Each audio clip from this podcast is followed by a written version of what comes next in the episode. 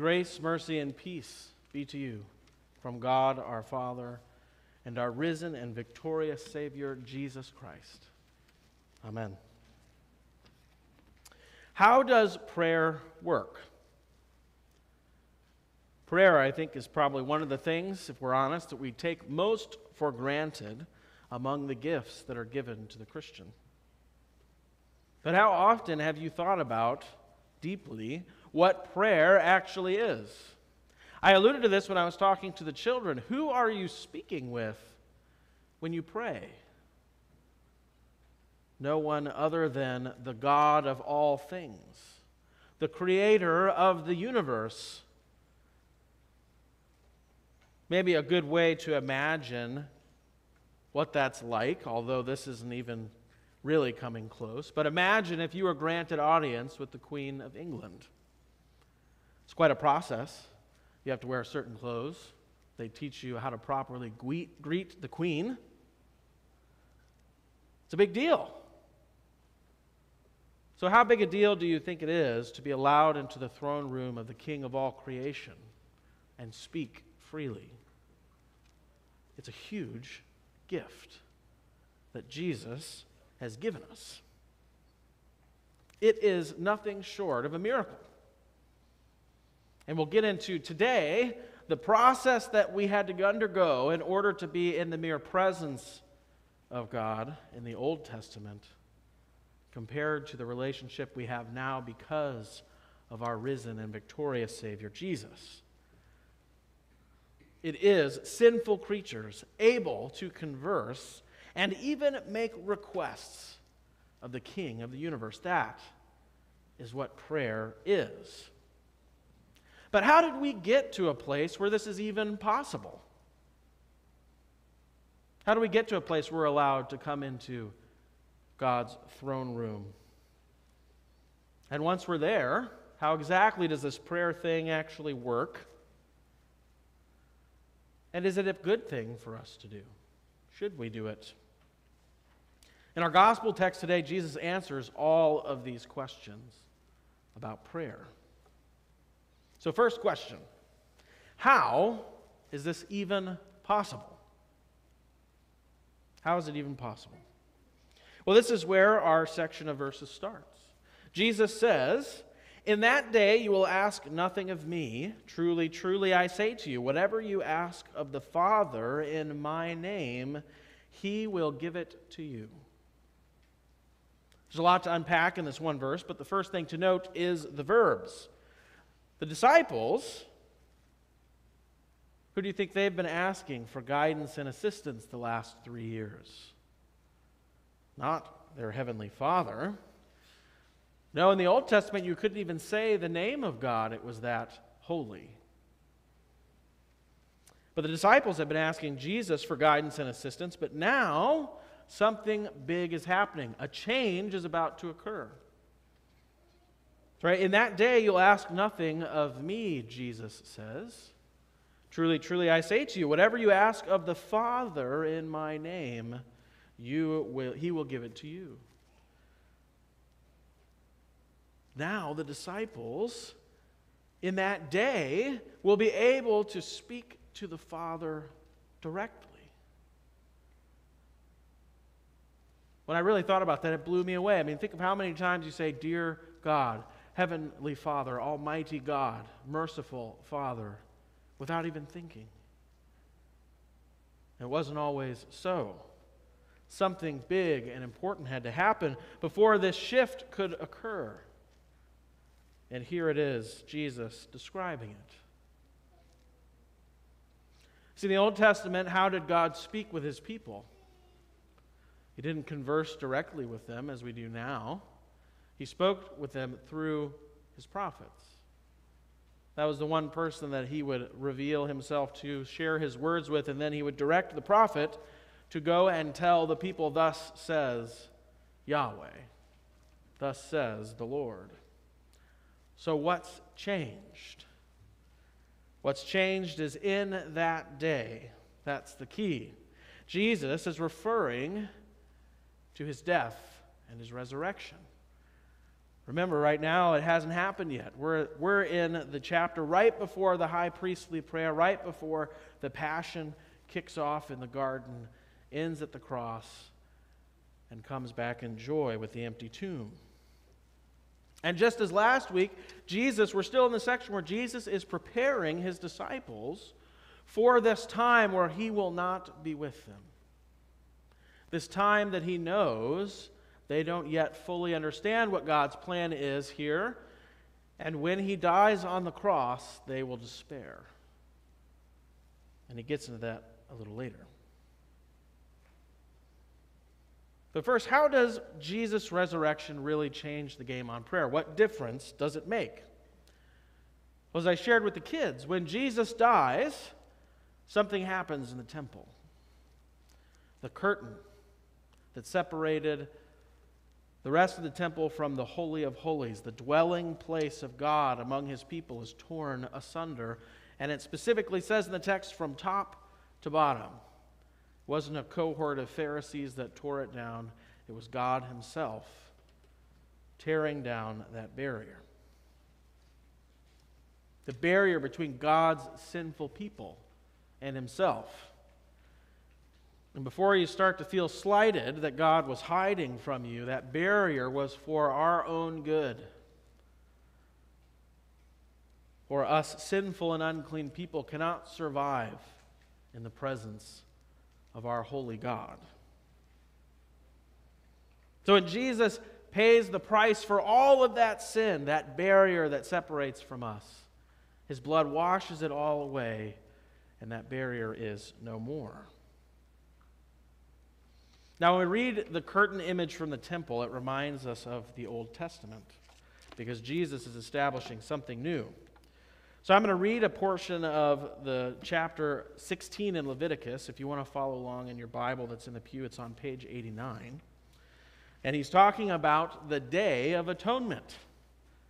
And here in our New Testament text, our Gospel text, it starts with, "In that day." And Jesus is referring to when he's going to make the perfect atonement. But until then, I'm going to share with you what the process was like for God's sinful people to have time in his presence. The Lord spoke to Moses after the death of the two sons of Aaron, when they drew near before the Lord and died. And the Lord said to Moses, "Tell Aaron your brother not to come at any time into the holy place inside the veil, before the mercy seat that is on the ark, so that he may not die.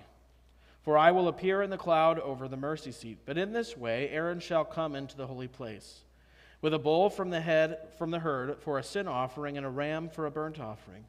He shall put on the holy linen coat, and shall have the linen undergarment on his body, and he shall tie the linen sash around his waist, and wear the linen turban. These are the holy garments.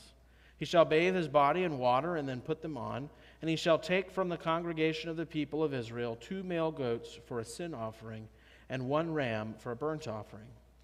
Aaron shall offer the bull as a sin offering for himself, and shall make atonement for himself and for his house. Then he shall take the two goats and set them before the Lord at the entrance of the tent of meeting. And Aaron shall cast lots over the two goats, one lot for the Lord and the other lot for Azazel. And Aaron shall present the goat on which the lot fell for the Lord, and use it as a sin offering. But the goat on which the lot fell for Azazel shall be presented alive before the Lord, to make atonement over it, that it may be sent away into the wilderness to Azazel. Aaron shall present the bull as a sin offering for himself, and shall make atonement for himself and for his house. He shall kill the bull as a sin offering for himself, and he shall take a censer full of coals of fire from the altar before the Lord, and two handfuls of sweet incense beaten small, and he shall bring it inside the veil, and put the incense on the fire before the Lord. And the cloud of the incense may cover the mercy seat that is over the testimony, so that he does not die. And he shall take some of the blood of the bull and sprinkle it with his finger on the front of the mercy seat on the east side. And in the front of the mercy seat he shall sprinkle some of the blood with his finger seven times. Then he shall kill the goat of the sin offering that is for the people, and bring its blood inside the veil, and do with its blood as he did with the blood of the bull.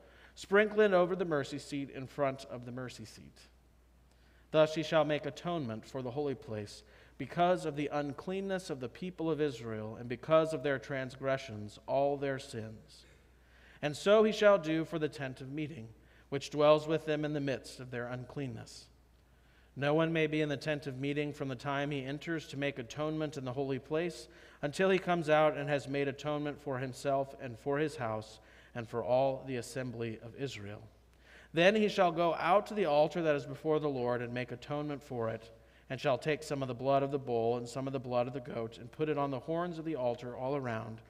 And he shall sprinkle some of the blood on it with his finger seven times and cleanse it and consecrate it from the uncleanness of the people of Israel. You got all that? It was a complicated process to get into the presence of God in the Old Testament. And they cite two reasons why. One is so that he may not die, and two, because of the uncleanness of the people of Israel. Because of their sins, because of their transgressions, they could not be in the presence of God. That's what is meant by the separation and the sorrow of God in the Garden of Eden.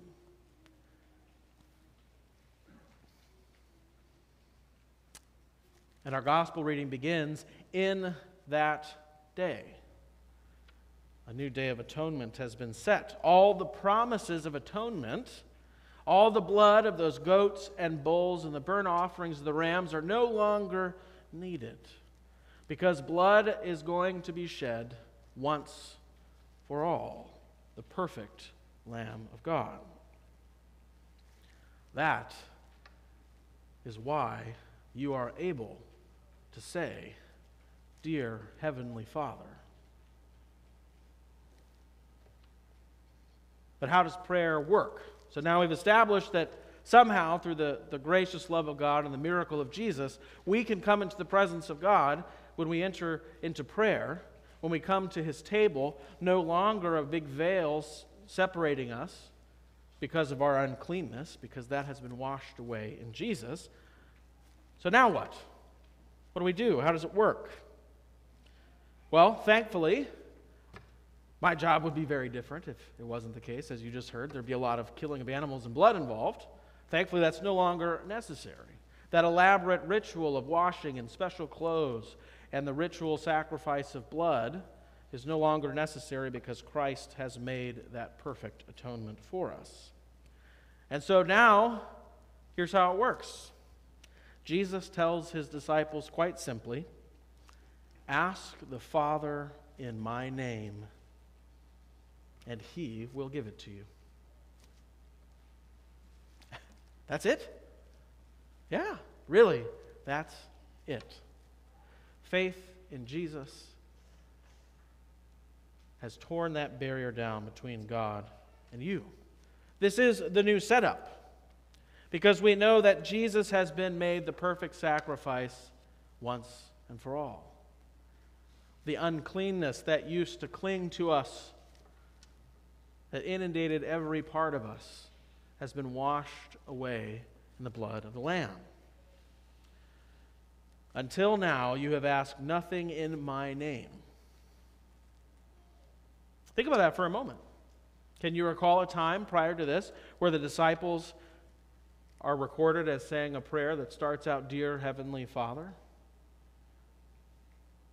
Not until Jesus first gives them his own prayer as a precursor to what he's going to do for us on the cross, which begins with "Our Father," because now we have this unique and amazing relationship with God as his children, because on the cross Christ took our relationship, separated unclean sinners, and gave us his own perfect sonship. So now we say, "Dear Heavenly Father." That's also why we conclude many of our prayers in the name of Jesus. Amen. So now, ask, and you will receive, that your joy may be full. All right, we're rolling here. We're through three verses. You ready for more? But now you might be asking yourself, okay, That all makes sense, Pastor. I get what you're saying from the Scriptures. And I knew some of that, but now maybe I've got some new connections that I can put together. But what benefit is it to me? I've prayed before, and I, I prayed, as you said, even before you explained why all that was necessary. And sometimes it doesn't do anything. Sometimes it feels like God isn't listening. So I hear you when you say, ask and you will receive, that your joy may be full. But sometimes when I pray, I don't receive what I ask for. And I'm not joyful about that. In fact, I'm sad and frustrated.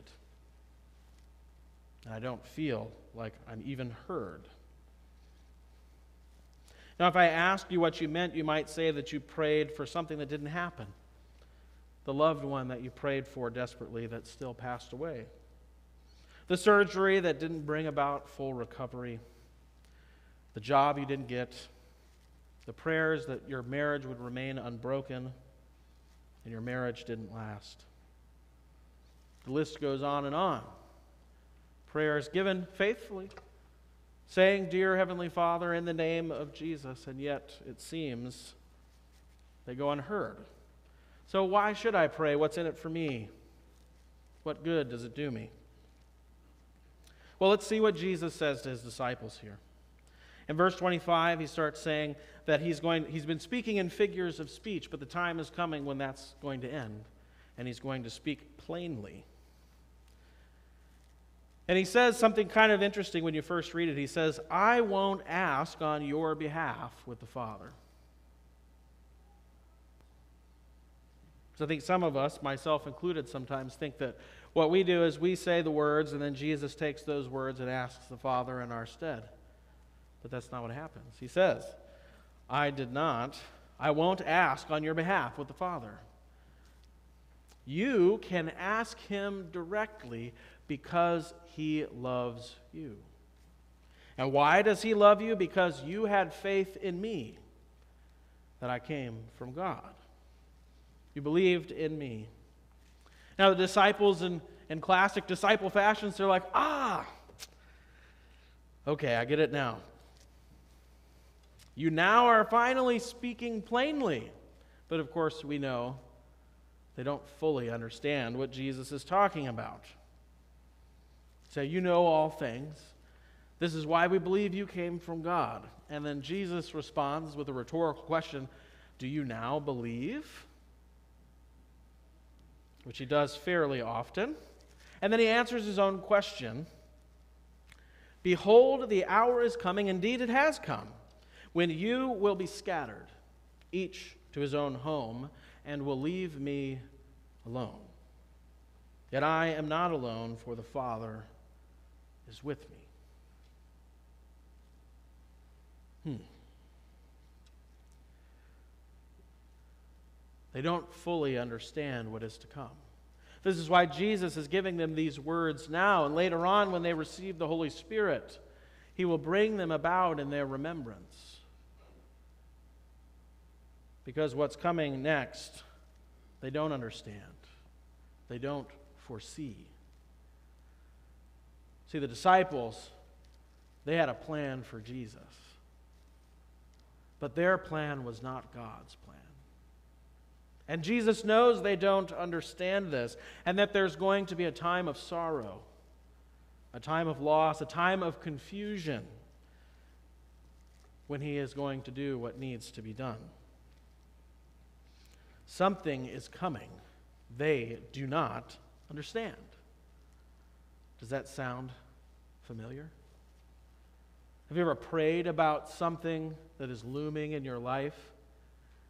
And one of the themes of your prayers is that you don't understand why it's happening. That you, I know, Lord, that you're in this, but I don't know why. I can't see how.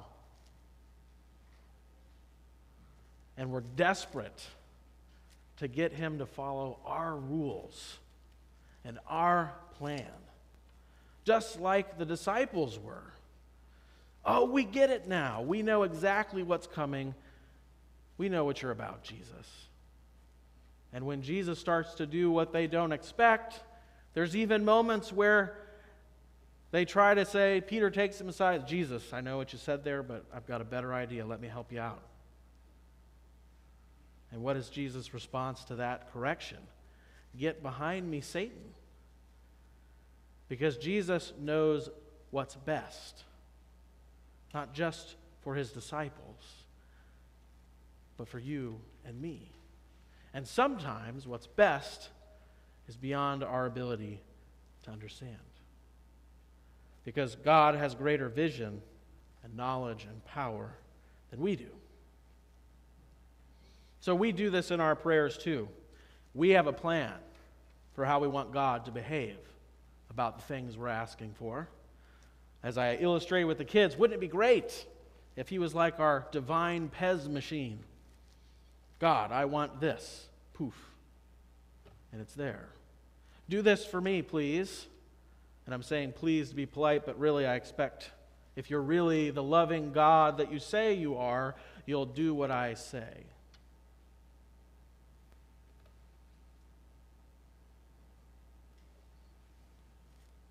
But imagine for a moment if Peter got his way. Imagine for a moment if Peter's plan was the one that happened and not God's. Today would be very different. There would still be a curtain around the altar. I'd still be killing cows and goats to make atonement for your sinfulness and my own. There would have been no sacrifice once and for all. But dear friends in Christ, there was. Because it isn't about our plan and our knowledge and our understanding, but it's about God's. And that is what prayer is about. That's the gift that it is, that you and I are somehow allowed into the throne room of God to make requests of him. And in no world, even in our earthly realm, is a king required to do exactly what you ask of him. But a good king, the best of kings, does even better for you than what you ask. And so it is with the disciples. They want Jesus to be an earthly ruler, to throw off the yoke of the Romans, to set things right in this world. But he has something far better in mind. And so he says, no, you will not keep me from the task my God has sent me on, my heavenly Father. Because through that task, this barrier will be removed and you will be able to talk to the Father directly because he loves you, because you have believed me that I came from God. And notice that after Jesus gives a sort of ominous pronouncement to his disciples, he almost does a complete one eighty in the very next verse. He says, I have said these things that in me you may have peace. Right after he just tells them that there's going to be an hour coming soon where you're going to scatter and abandon me alone. I say these things so that you may have peace. What is he talking about? He's talking about when they receive the Holy Spirit and they recall the lessons and the, the words of Jesus in light of his resurrection, because that changes everything.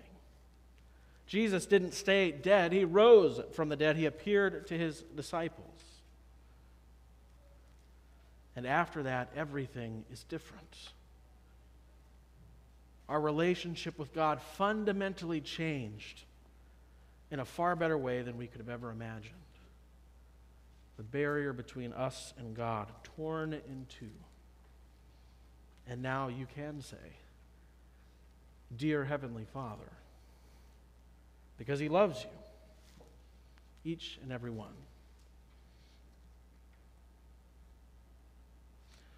So Jesus has prepared and is preparing us even today for the same tribulations, the same sort of tribulations this world has to offer us, right? That's what he says.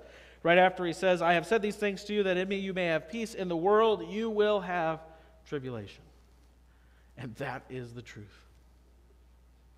You know it. There's unrest and sorrow, tragedy, turmoil, confusion, doubt, you name it. But Jesus has said these things to us so that we may have peace in the midst of our tribulation, because Jesus is risen from the dead.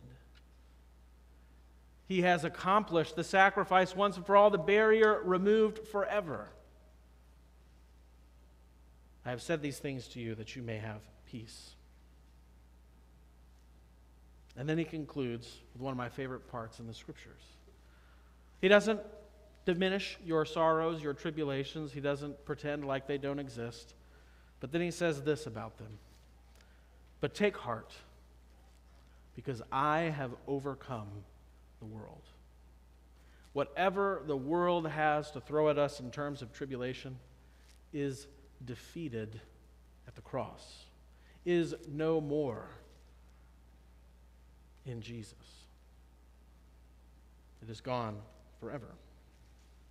So, dear brothers and sisters in Christ, take heart, ask, address your Heavenly Father, because He loves you. For you have believed in Jesus, that He came from God, and what He has done for you. The giving of His blood, the washing away of all of your sins, so that now you can be in the presence of God unafraid and make requests of Him. What a wondrous gift that is. So I thought, instead of my normal conclusion, since we're talking about prayer, that we should probably conclude with a prayer. So please pray with me. Dear Heavenly Father, our Lord Jesus, your Son, has asked us to pray to you.